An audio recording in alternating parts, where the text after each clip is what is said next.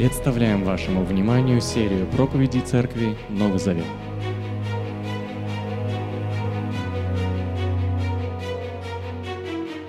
Всем привет! Когда Бог задумал церковь, Бог дал ей определенные цели. И одна из целей – это проповедовать Его Слово, спасать людей. Мы читаем вместе книгу «Деяния апостолов», на протяжении э, всей книги «Деяния апостола» мы видим, как исполняется вот эта цель. Первая церковь понимает это четко и ясно, и уже в первый день рождения церкви к ней присоединилось 3000 человек. Чуть дальше в этой главе, второй главе, мы читаем, что Господь снова прилагает спасаемых церкви. В заключительной второй проповеди Петра число мужчин в церкви достигает 5000 человек. Это четвертая глава. И помните, мы говорили, в этом месте последний раз вообще упоминается конкретное число церкви. В пятой главе сказано, что множество мужчин и женщин присоединилось к церкви. То есть счет потерян, уже невозможно было исчесть, их много было. В шестой главе написано, что число учеников росло. Если читать дальше, в разных стихах описаны интересные моменты относительно роста церкви. В девятой главе написано а тем временем для церкви по всей Иудее, Галилее и Самарии наступил мир. Они укреплялись и жили в благоговейном трепете пред Господом. Благодаря Святому Духу их численность все возрастала. В 11 главе написано, «С ними была Божья сила, и великое множество поверовавших обратилось к Господу». В той же главе э, дальше написано о Варнаве, что был хороший человек. И также в конце написано, «И Господу пришло немало народа» мы видим определенную закономерность, что церковь, первая церковь, она была живой, первая церковь, она росла. Почему она росла или что, как она росла, какие причины. И если мы читаем книгу Деяний апостолов внимательно, мы видим, что первая церковь, она росла не потому что, а вопреки чему-то. Мы знаем, что все живое растет, и не растет, как говорят, по двум причинам. Это если плохая пища или плохая обстановка. Но мы видим, это не касалось первой церкви, которую мы читаем в этой книге. Давайте вместе обратимся и в пятой главе с 12 стиха прочтем до 17 стиха.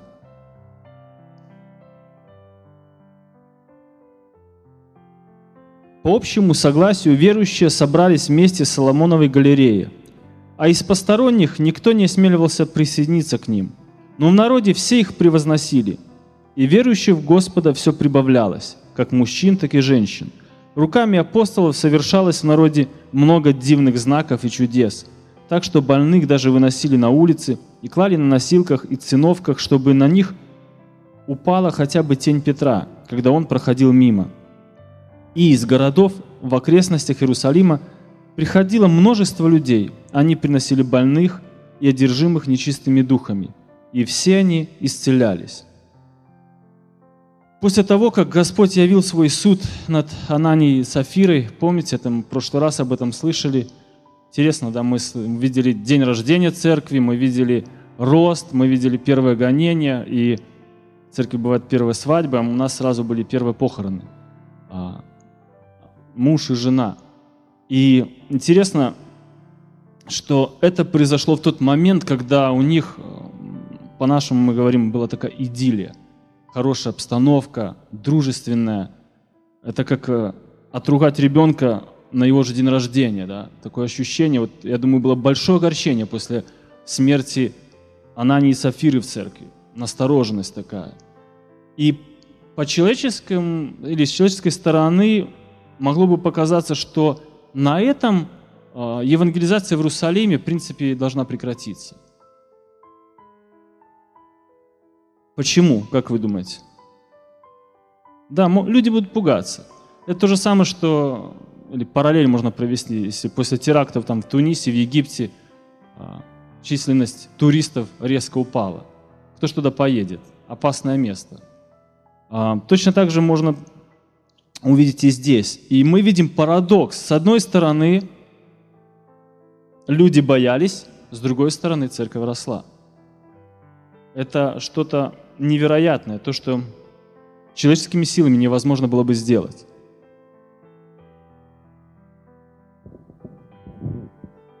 Давайте обратим, обратимся к стихам, внимательно будем следить э, с 12 и э, до 17 немного стихов, чтобы они у нас были перед глазами.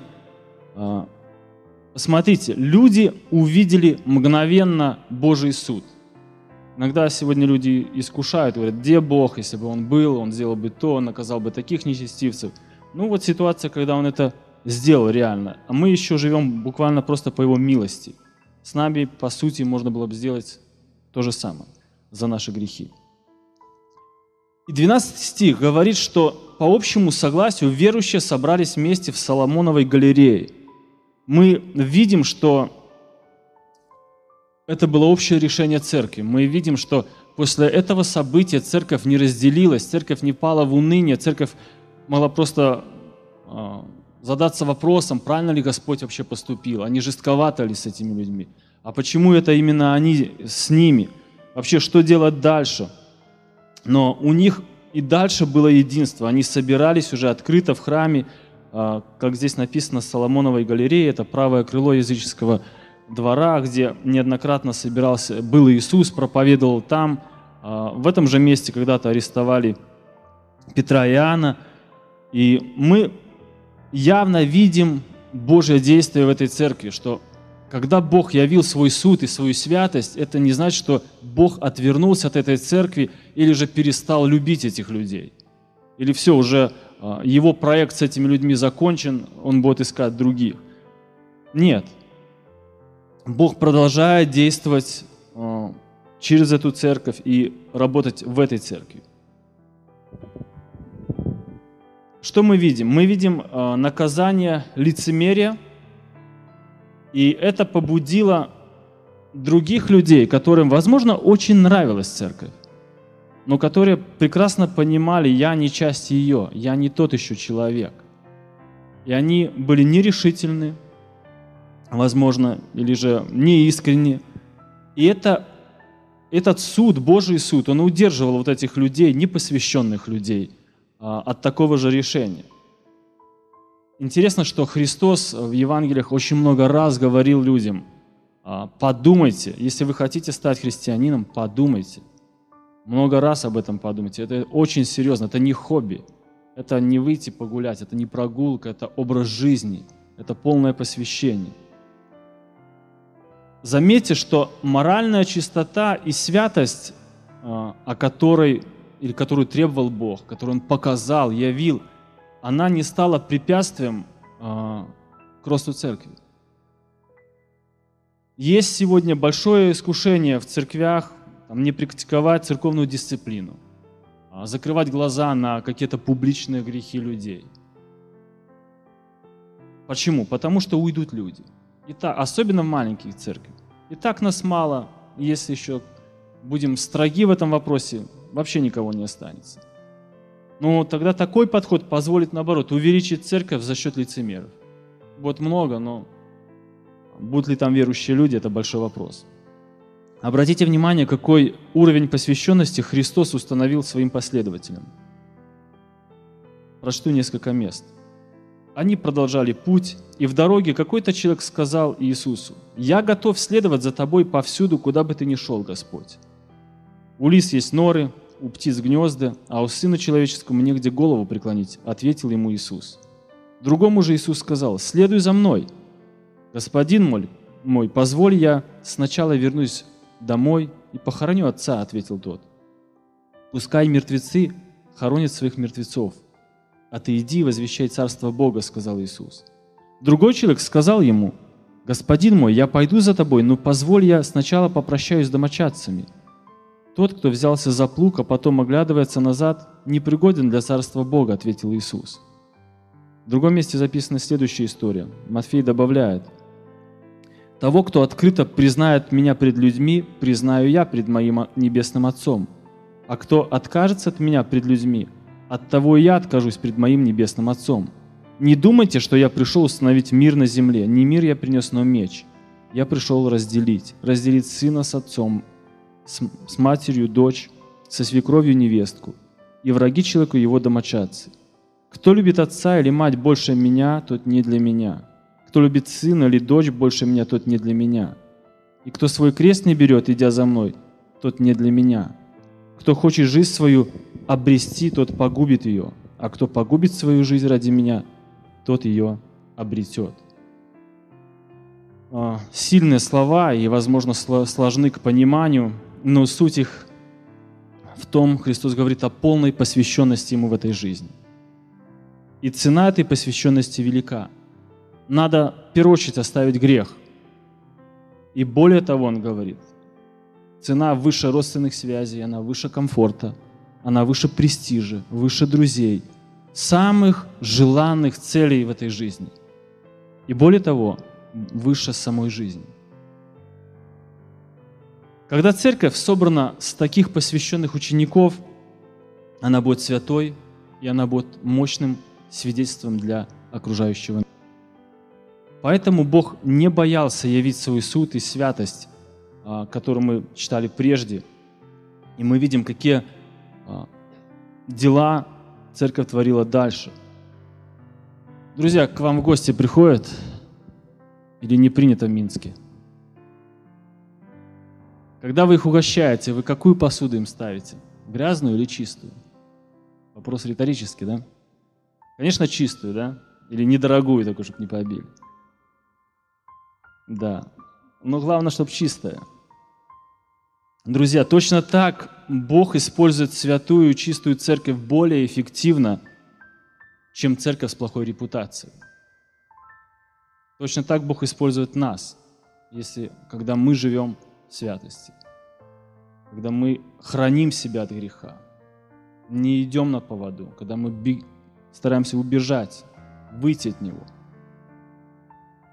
И ранее церковь росла, потому что она была святой, она также была, мы можем сказать, чистым каналом, проводником Божьей силы, а, которую видели другие люди – написано, руками апостолов совершалось в народе много дивных знаков и чудес, так что больных даже выносили на улицы и клали на носилках и циновках, чтобы на них упала хотя бы тень Петра, когда он проходил мимо. Первое очевидное наблюдение, которое мы видим из этих стихов или из этого места, то, что Господь не оставил эту церковь после суда. Смотрите, какие дела они творили. Я думаю, что Петр сам был настолько потрясен этим событием, которое вот только что произошло, что позже он пишет в своем послании, «Кто из вас хочет жить, желает видеть счастливые дни, пусть тот удерживает язык свой от зла и уста свои от лживых речей», что буквально случилось с Ананией и Сафирой.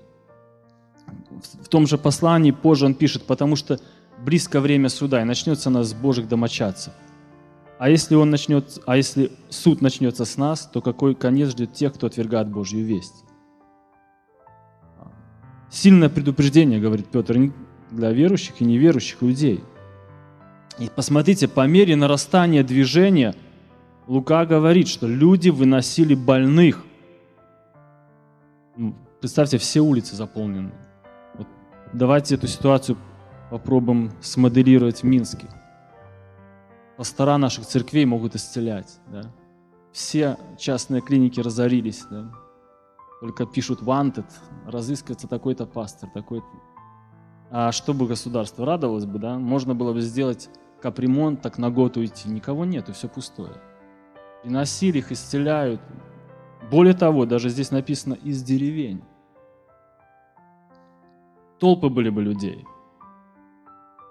А, я вот, рассуждая о Петре или вот об этой ситуации, побоялся бы, не знаю, люди искали тень его, а вдруг э, упадешь, как Анания и Сафира после этой тени.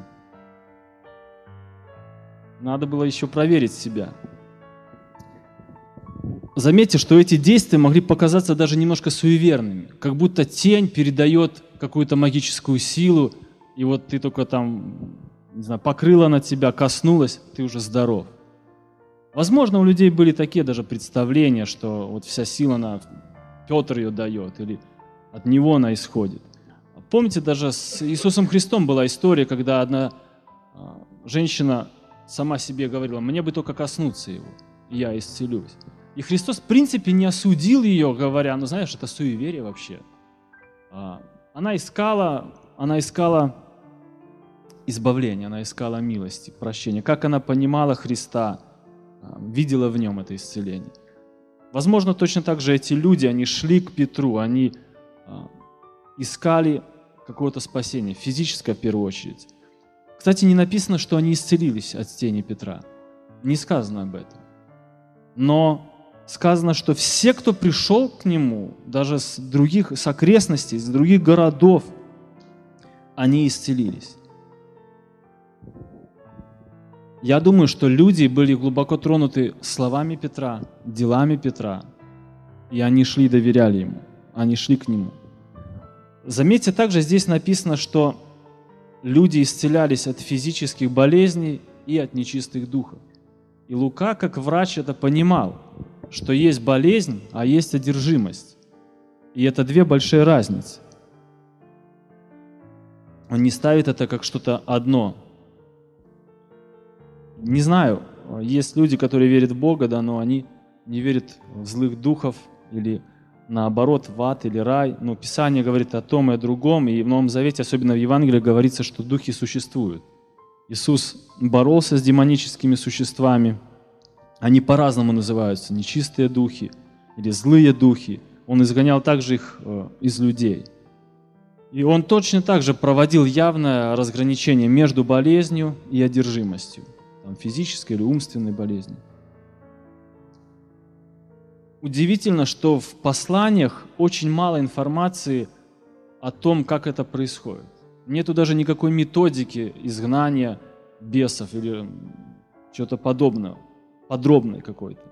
Не описывается, что есть дар такой, а, особый дар там изгнания бесов или какая-то процедура. Сказано просто, что существует зло, оно реальное, оно а, не, не абстрактное, оно личностное. И это зло может использовать людей, людей, которые особенно не думают, как они живут, как они погрязают в собственных своих желаниях, не различая какие-то оккультные вещи. Мы видим, что и таких людей приносили к апостолам, и они спасали их. Очень интересная история, потому что она показывает, что тот же Бог, который совсем недавно явил свой суд, осудил и умертвил людей, исцеляет там сотнями или тысячами, помогает и спасает. Он показывает свою милость к этим людям. Та же сила, которая умертвила, она спасает и исцеляет. Давайте подумаем, с какой целью все это происходило?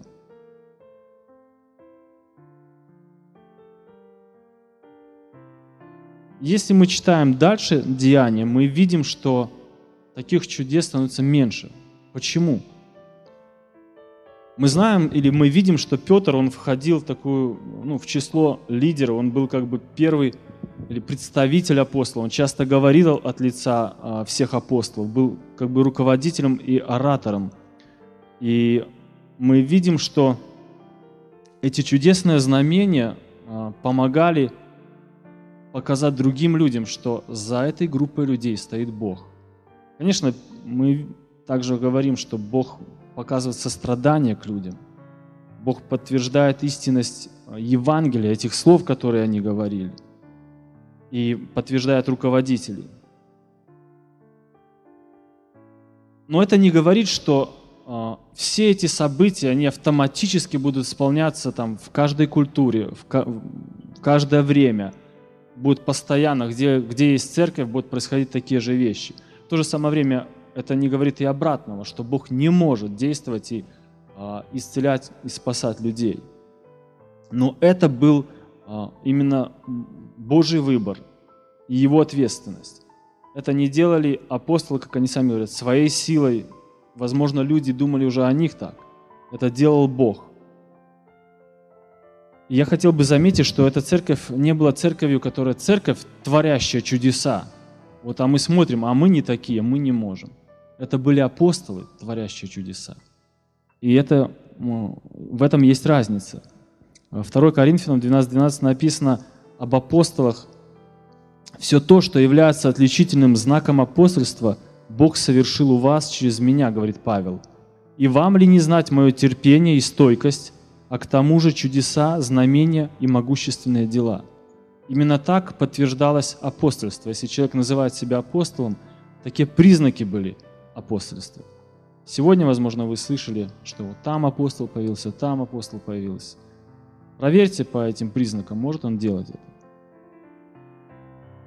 Следующее, что мы видим или говорим, мы говорим о росте церкви. Мы говорим, что чистота церкви не препятствует росту церкви. Мы говорим, что сила Божья, она делает, а, это работа Бога рост церкви. И, конечно, мы могли бы сказать, ну, знаете, друзья, если бы мы могли так творить такие же чудеса, то здесь зал был бы битком, вообще все церкви были бы. Но это не факт. Не всегда так. И было время, когда и Библия говорит и показывает много примеров, когда люди видели такие же чудеса, может даже мощнее чудеса, но не обращались к Богу. И самые грандиозные чудеса, а, которые мы можем читать в Ветхом Завете, это исход из Египта. Помните, весь народ, больше двух миллионов человек, не кто-то один, они видели это происходящее. Но укрепилась ли через это их вера в Бога? Из этой толпы пришло только два человека. Два человека вошло в то, что Бог обещал. И Бог сам говорит, потому что по неверию они неверующие. Два человека из двух миллионов, видевшие все эти чудеса, сохранили свою веру в Бога, если можно так сказать. Точно так же было с э, Иисусом Христом. Очень много людей за ними ходило. И Христос просто говорит, я знаю, чего вы ходите, потому что вы видели чудеса, вы ели хлеб, насытились там, исцелялись. Но не любовь к Богу, не любовь к Богу вела этих людей к Христу. Главная причина роста этой церкви была то, что Бог был с ними. Это присутствие Бога. И этот маленький отрывок, он это показывает, что в этой церкви был Бог. Когда Бог находится в церкви, церковь живая. Церковь не стоит. Происходят грандиозные дела в этой церкви. Книге «Бытие» есть э, история про одного человека, известного человека. Если снять его историю жизни, получился бы просто шедевр, а не фильм. Это история про Иосифа. Помните, его продали в рабство, и молодой человек пережил страшное приключение в жизни. И постоянно, когда читаешь его историю, повторяется одно выражение. «И был Господь с Иосифом». И в этом был весь секрет. Бог все устраивал в жизни этого человека. Где бы он ни оказался, в тюрьме, был Бог с ним. Потом он стал вице-премьером Египта. Бог был с ним. Он направлял, он благословлял, он вел его. И Лука, по сути, в книге Деяний, в этом отрывке показывает, что Бог был с Иерусалимской церковью и с апостолами. Точно так же, как с Иосифом он хранил, направлял благословлял, он выводил из темницы, он посылал успех в служении.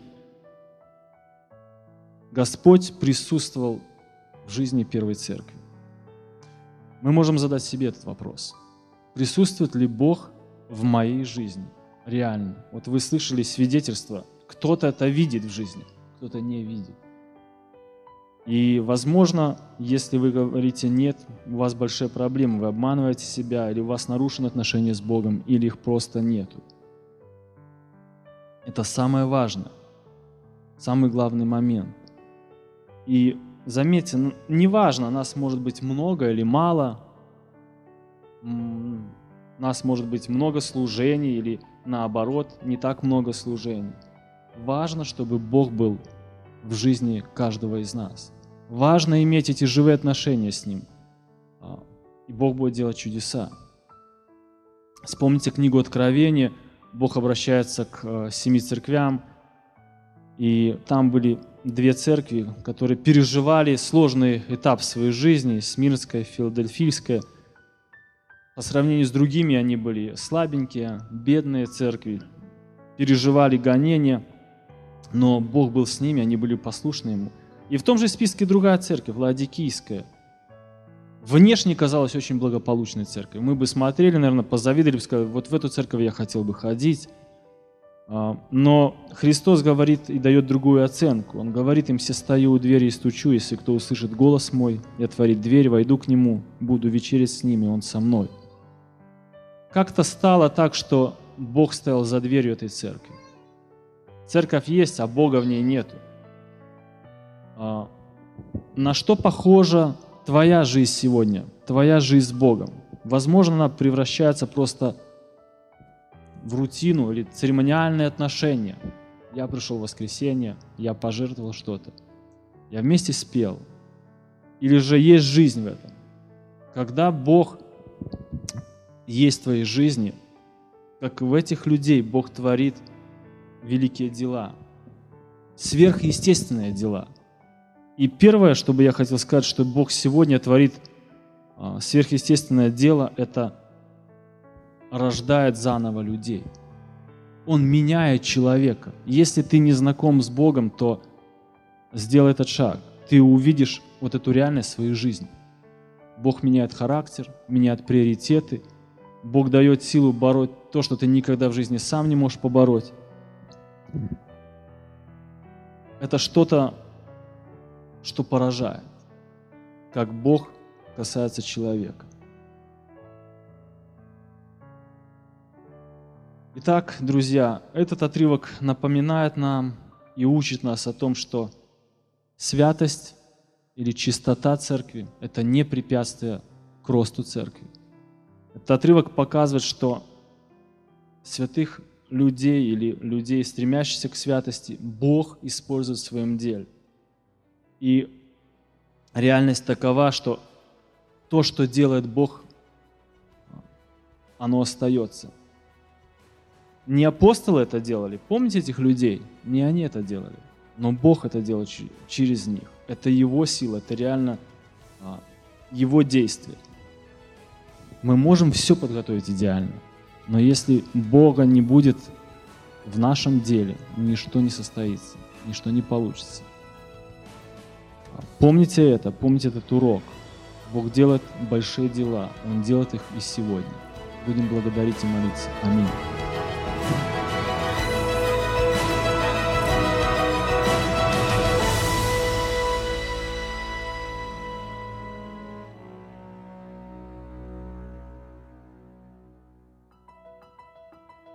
Записи этой и других серий подкастов доступны на нашем сайте завет.орг и в каталоге подкастов iTunes.